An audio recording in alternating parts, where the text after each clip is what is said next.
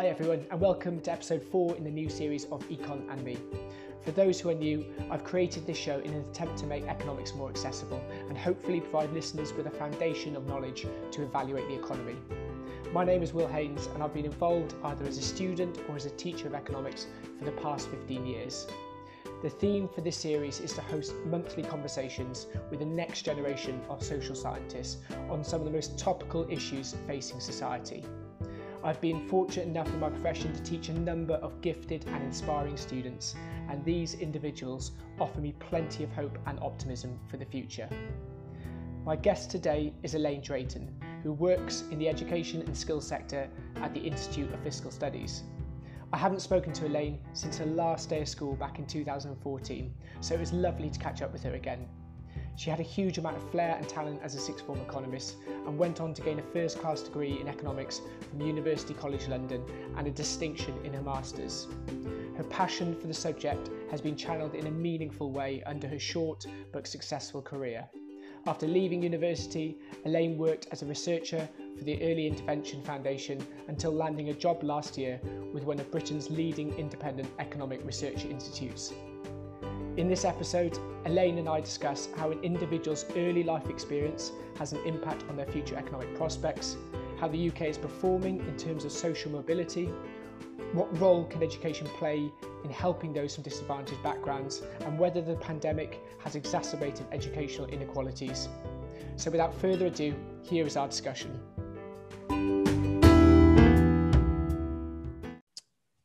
Right, hi Elaine, um, welcome to your first podcast. Um, would you mind just briefly explaining to the listeners um, who you work for, what they do, and also kind of what area you specialise in? Mm-hmm. Thanks for having me.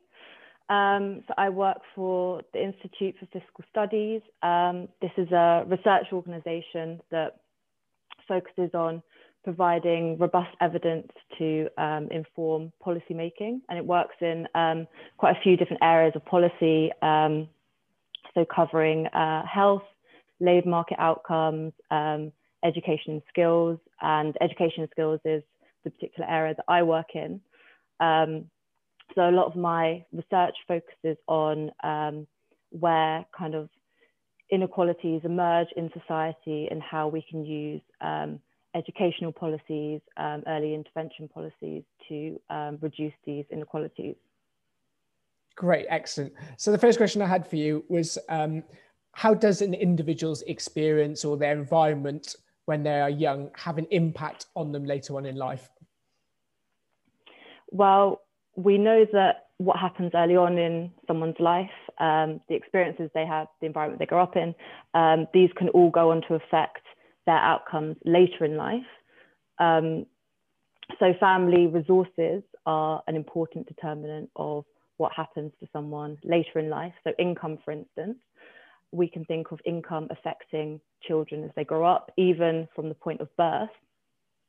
So for instance, uh, babies that are born into low income families are more likely to be born with a low birth weight and that in turn has been shown to lead to health problems throughout childhood. And again, this can lead to uh, lower educational attainment and ultimately lower earnings. That's just one example of um, the kind of hardship that low income families face. There's also things like uh, the additional stress that comes with living in financial hardship. And this can manifest itself in terms of um, increased levels of interparental conflict, or harsher parenting and these kinds of experiences that kids have as they're growing up, again, they can go on to influence adult outcomes, for instance, um, through lower educational attainment and increased behavioral problems. Um, and so those examples are just focusing on uh, things that are happening kind of within the family, but you can kind of think of um, all these other influences that may come into play, like uh, what's happening at their school, kind of the neighborhood they grow up in, um, even things like, uh, you know, the level of air pollution in the place they live. All of these things uh, can come in and, and shape the, the trajectories of, of young people. And, and just looking at that, what, what are the ones that the main kind of things that come out to you uh, in your work or in the work that the IFS does that these are kind of the the like not to say the non-negotiables as such, but these are the clear um, indicators of someone's outcomes later on in life. Yeah. Um, so kind of you know almost whatever outcome you're looking at as an adult. So you know whether it's your income as an adult, whether it's your health as an adult, um, whether it's um, if you're engaged in criminal activity, most of the time, the kind of strongest predictor of poor outcomes will be uh, the level of income that your family has um, when you're growing up. So that's probably one of the main ones. But also, kind of strongly associated with the level of income is the level of education your family has. And sometimes it's kind of difficult to disentangle what the impact, what the kind of direct impact of less income is versus the the impact of having um, lower education in the family. Great. Right. At the moment, um, it would you be able to just describe what the current picture of social mobility like looks like in the UK, and are we getting sort of movement up and down? Yeah. Um, so first, I'll I'll just add in a quick definition check. Um, so when we're talking about social mobility, we're talking about um, the relationship that someone has with their parents. So whether they're better off than their parents or whether they're worse off. And in terms of social mobility in the UK, um, that has been largely stagnant. And that kind of means that if you're born into an affluent family, when you grow up, you're more likely to retain that position. So you're more likely to have high levels of education, high levels of income. And then conversely, if you're born into a disadvantaged family, you're more likely to stay at the bottom of the income distribution, uh, have lower levels of education uh, and lower pay.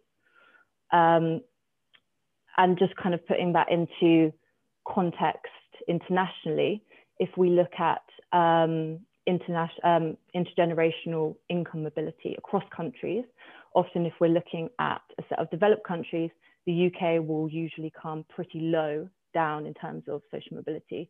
And it's really only comparable mostly to kind of like the US, where social mobility is also pretty low.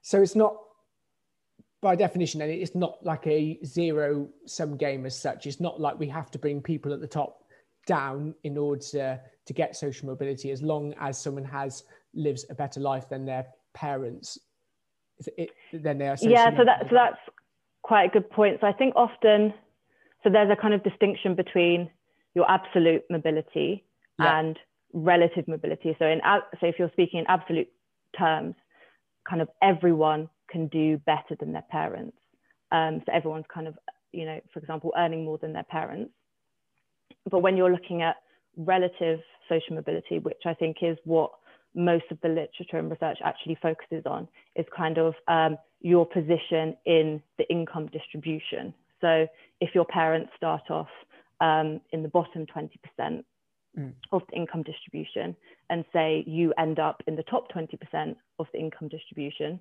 that means someone who started off, uh, whose parents started off in the top of the 20% income distribution must have fallen down the rankings. But that's not to say that kind of in absolute terms, they are worse off.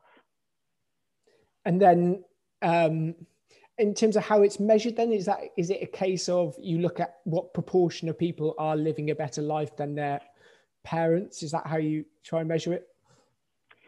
Yeah, so I think I think most of the work is focusing on income. So I think that's basically looking at the earnings that children have relative to their parents. Um, and so you can see in kind of absolute terms, are they doing better off, you know, once adjusting for inflation and, mm. and whatnot. Um, but alternatively, you can look at their position in the income distribution um, as a measure of relative social mobility. And do, do is there any work in terms of I don't know well-being or life satisfaction to actually, you know, obviously we place a lot of emphasis in terms of social mobility in income levels, but what if someone is not gaining much more income than their parents, but actually living a, a better life in terms of their mental health or their physical health and so forth? Is there, has there been yeah. any in that? I think that's an uh, I think that's an important point. Um, I think there's I haven't seen any research in that, and I'm assuming it's because um, the data is much harder to come by. So it's we have kind of good data uh, data sources on people's income, but I think it's only kind of more recently that um, social sciences have started to look towards things like well-being and mental health. So I'd expect that there's kind of much less information on parental um, well-being and mental health that you can compare to, you know, how the child is doing. So maybe in the future, um, if you know the the, the kind of people um, whose data we're collecting today in terms of mental health and well-being, in the future we mm. might be able to look at their children. Um, but I'm, yeah, I'm guessing data limitations is kind of the main issue there. Yeah, and in if you had to say like an ideal point we want to get to in terms of social mobility? Like, can, can we actually kind of put a finger on it? Can we say these are the countries that do well and this, this is, this is sort of what, you know, this is what they do in terms of social mobility? Yeah, so I think that's, that is quite um, a good question because, you know, social mobility is often um, put up quite high priority in terms of policies, but no one really talks about what, what an ideal is. I think it is slightly difficult to think of an ideal because it's I think most people agree that you know low social mobility is not desirable. But once you uh, try and pinpoint, you know, an exact level of social mobility, um, kind of inevitably, at, at, least if you're talking in terms of um, relative social mobility, that kind of does involve people moving down the income distribution as well as up. But I think if instead you if you frame it in terms of um, equality of opportunity, then I think more people can kind of get behind the idea. So I think more people can kind of agree on um, an ideal situation where everyone has the same opportunities and the same chances of success, um, rather than kind of um, striving to for some point of perfect point of social mobility. So you've done quite a lot of work um, I believe, in terms of education and its role it can have uh, in improving social mobility. Um, would you mind just saying kind of what role education can play in that, whether that be, you know, primary, secondary, even university education can play in trying to improve social mobility? Yeah. Um, so we know that, well, the research tells us that there's, you know, quite strong links between educational attainment and then your later in life outcomes. And that kind of suggests that if we focus on improving the attainment of disadvantaged kids, then we could help achieve social mobility.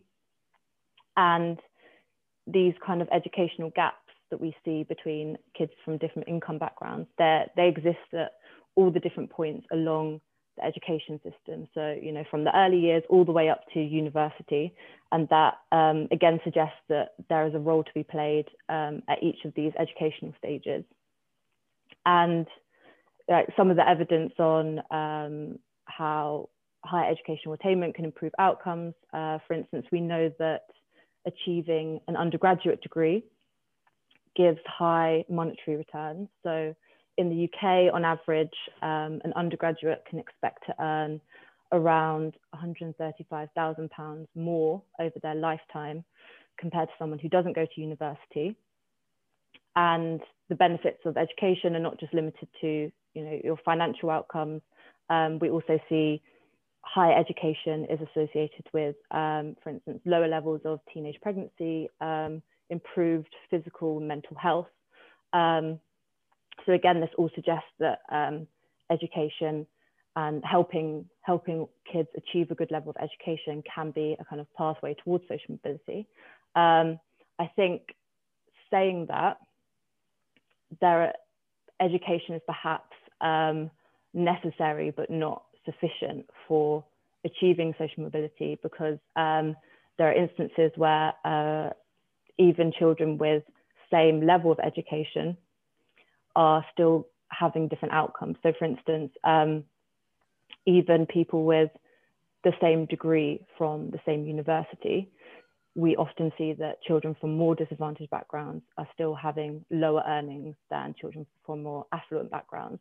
And I think there's kind of less research in this area, but you can you you can kind of think about um, different things that might be going on here beyond purely um, educational differences. So, for instance, um, it could be lower geographical mobility of poorer students. Um, so, for instance, they may not be able to move to areas which have um, higher paying jobs and, and more opportunities. So I think um, education is definitely a, a, very important part, but it's probably not um, not all of it. And I know you're not a, an expert when it comes to the, the, UK school system, but I wondered at the moment, um, would you be able to comment on and just say like, is the school system at the moment in the UK is it helping or is it hindering social mobility? And what does is there any evidence to support this? Yeah. Um, well, I think just kind of on the on the last point, I think we know that education is a very it's a very important tool towards helping people su succeed in life, and obviously schools are where children get educated. So um, it can be it can be very useful for children um, in terms of moving up in and moving up in terms of social mobility. Um, that said, there are certainly issues that have been highlighted in the school system. So, for instance, there's quite a lot of variability in the quality of schools. Um, so, depending on where you live, you may have access to better schools uh, or worse schools. And this isn't just kind of, you know, the luck of the draw. Um, we find that systematically children from poorer neighborhoods have access to poorer schools, whereas children from more affluent neighborhoods have access to better schools. Um, and in fact, there's a very tight correlation between house prices and school quality. So if you have that kind of um, dynamic going on, you can see how existing inequalities that may exist um, are kind of exacerbated by the school system if we see these differences um, in school quality. Has uh, um, I'm probably going to ask a question you might not know the answer to, but have there any been any like know, ra- radical solutions to this that you've come across? Because I, I, mean, I'm just going to throw one on the table and things like um, having a lottery system um, when it comes to um, yeah when it when it when it comes to accepting students uh, into school. So just because you live in a certain catchment area doesn't necessarily mean that you go to that school. It's actually more of a lottery system whereby everyone's got equal opportunity. Uh, well, whether you can look at it like yeah. that, whether everyone's got equal opportunity um, to gain a place at a certain school. Have, have you come across much in your work? Um, so uh, that system doesn't exist in the UK and it hmm. hasn't been trialed in the UK to my knowledge. But um, I know that in the US, they have a system of uh, they've had a system of kind of schooling vouchers which does um, kind of what you described so so children have the opportunity um, to not necessarily go to their local school but to go to these uh, higher achieving schools. And also i think in uh, in some other lesser developed countries um, they've trialed this system as well. And i think they have had um, positive impacts for the children who are going to these schools. Um, a, a, linked policy um, that I'm aware of is um, so again in the US there there has been a trial that involved um, subsidizing the housing for low income families to move to more affluent areas. So you're kind of going a step further rather than just going to a different school, you're moving to a whole different neighborhood um, and therefore having access to a different school and that has shown um, very positive effects on educational attainment for the low income students who were moving into those neighbourhoods. Great, excellent. And um, according to the research um, either that you've done or you've come across at work, um, what are the best forms of intervention for children or young people to try and improve social mobility? Yeah, so um, I guess the problem is kind of twofold. So it's um, firstly, your, your educational success is um, determined by your family background to a large extent. And then, even conditional on achieving a certain level of educational success, there are still certain barriers um, that disadvantaged students face. So I think um, you know successful interventions will will try and cover um, those range of issues. So on the on the first one, um, focusing on kind of educational uh, education based solutions, um, we know that uh, teaching quality is a very important determinant of educational outcomes. Um, so that suggests that policies around, for instance, um, attracting and retaining the most talented teachers could have um, beneficial impacts on um, raising educational attainment. Uh, and you can think of that kind of, you know, happening across the board in schools. Um, there are also some kind of other resourcing um, based interventions like uh, reducing class sizes that, uh, that have been shown to be effective at um, improving school attainment.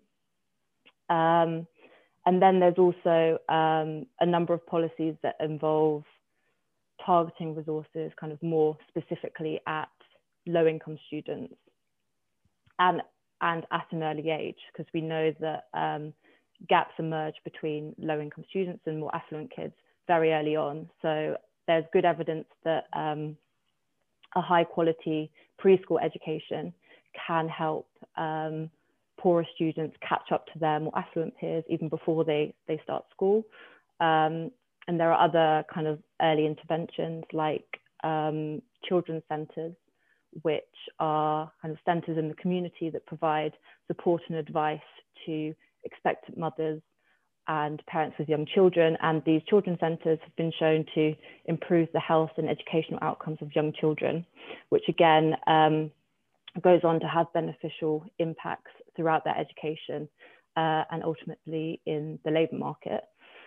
So yeah, so those are a couple of kind of um, education-based policies, um, but it also seems that we need to think a bit beyond um, education as well and think about um, some of the barriers that students are facing in the labour market. So for instance, um, whether once students have graduated, they can afford to take on a low paid internship um, that will help their career, or even if, um, you know, if, if low income kids have kind of the luxury of taking the time to job search and find, you know, the best job for them, or whether um, because they don't have much of a financial security net, they have to, you know, snap up a job really quickly. Um, I don't I don't want to sound pessimistic here because I'm normally an optimistic person, but do, do, you ever find in in in the research that you do or, or or just your general work that young people's lives are so complex and their households, let's say, are so complex that it's very hard to identify certain things to focus on because a lot of these things are so interconnected. Um, and yeah, uh, uh do, do, do, I mean, uh, does it, is, is there sometimes some like problems in just the research itself and some barriers to the research itself that it's hard to even try and pin down what actually is going to support someone in terms of uh, moving up the, the income scale? Yeah, I, th- I, think you're right. I mean, what the what the research really highlights is um, pupils, you know, students who are disadvantaged, they're not just disadvantaged in one type of dimension. They're they're facing they're facing difficulties um, in many areas of their lives, and so sometimes it it kind of feels like um, you know where do you start, and if you kind of tackle one issue, um, are other issues going to prevent um, the intervention being effective? Um, I definitely think that some of the some of the interventions where um, research has shown the biggest effects are kind of um, quite intensive and uh, potentially involve um, you know a whole family approach so mm. so one example is um, from the US they have the family nurse partnership which is um, kind of health visitors coming and visiting um, expectant mothers and they receive these regular visits uh, you know from the time that they become pregnant till the child becomes around two years old and these um, and these nurses are you know that they're, they're not offering the same service for everyone. They're trying to uh, meet the needs of the specific family, um, and that has been shown to be very effective. Um, you know, I think, or I also think something that kind of overshadows everything as well is um, the level of income that these families have. And, um, you know, time and time again, income is just kind of cropping up as mm. um, one of the strongest predictors of um, you know, poor outcomes. So I think, you know, at the same time of the, uh, as you're implementing these educational interventions, you probably need to be thinking about, you know, um, what's going on in the labour market and, you know, why why do these families not have enough income?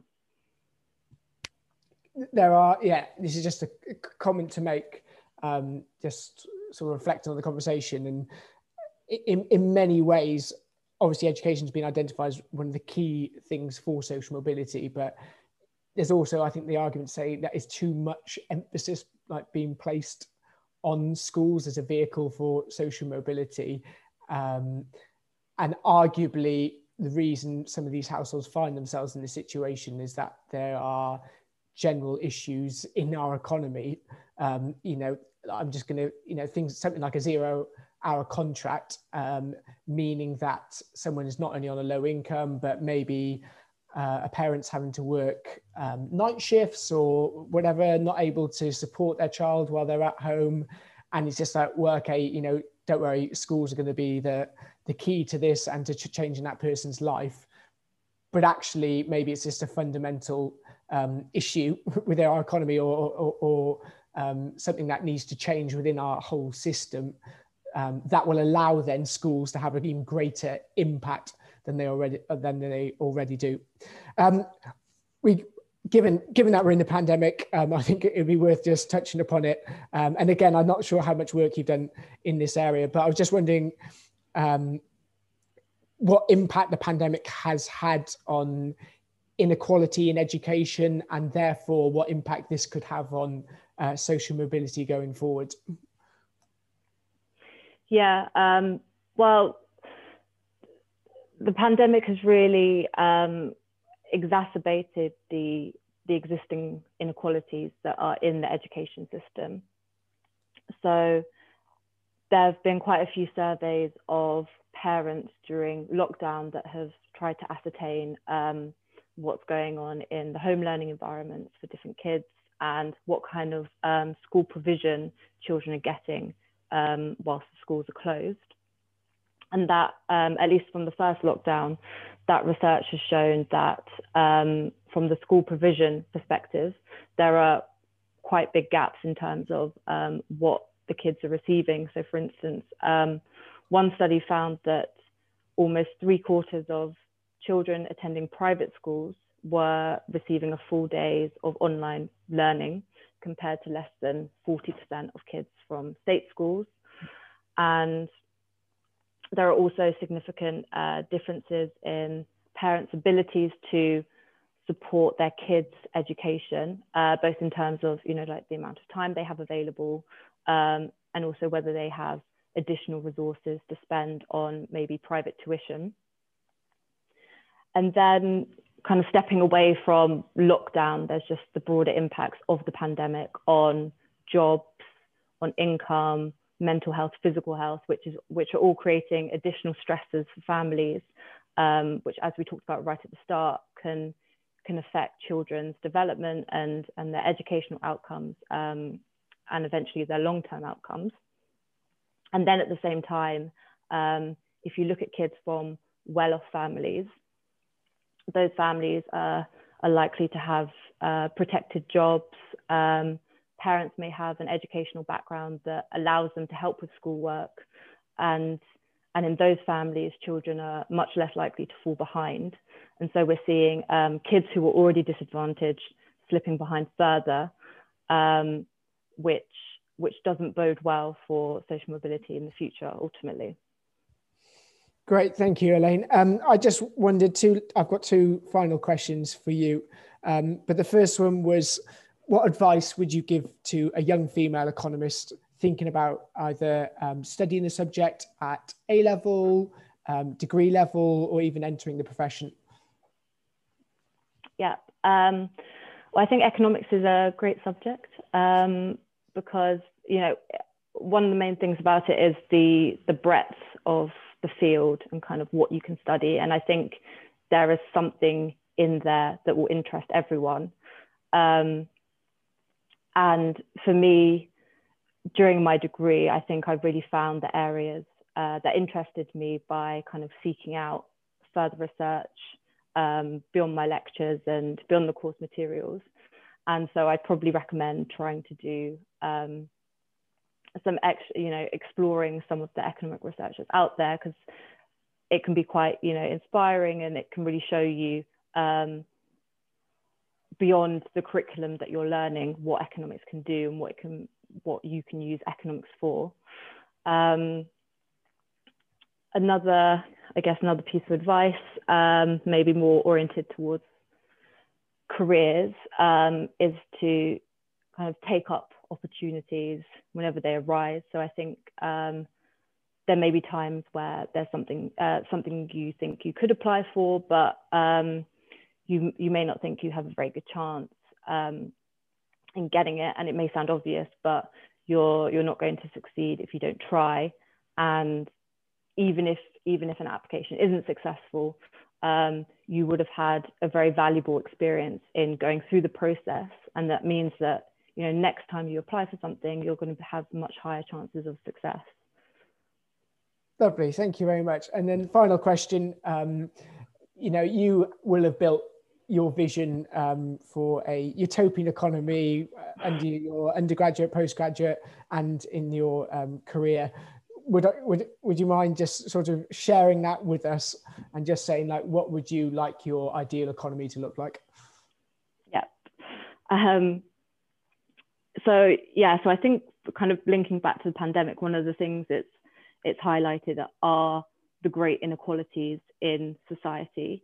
Um, and also how many people aren't or don't feel valued uh, in the society. And so I think that uh, a key principle of any ideal economy would be um, inclusivity and making sure everyone has the ability to reach their full potential and to feel uh, to feel valued in the society. Um, as well as that, I think having an economy that kind of works towards broader societal aims, be it um, improving the well-being of the people, um, trying to address issues like climate change, um, is particularly desirable over and above a kind of narrow pursuit of economic growth. Um, not to say that growth won't play a role, because growth it can be very important for raising living standards and um, improving outcomes, but kind of making sure that growth is sustainable. Excellent. Thank you so much, Elaine. Um, it's been an absolute pleasure speaking to you um, today. Um, yeah, and thank you very much for giving up your time to come onto the show. No problem. Thanks very much.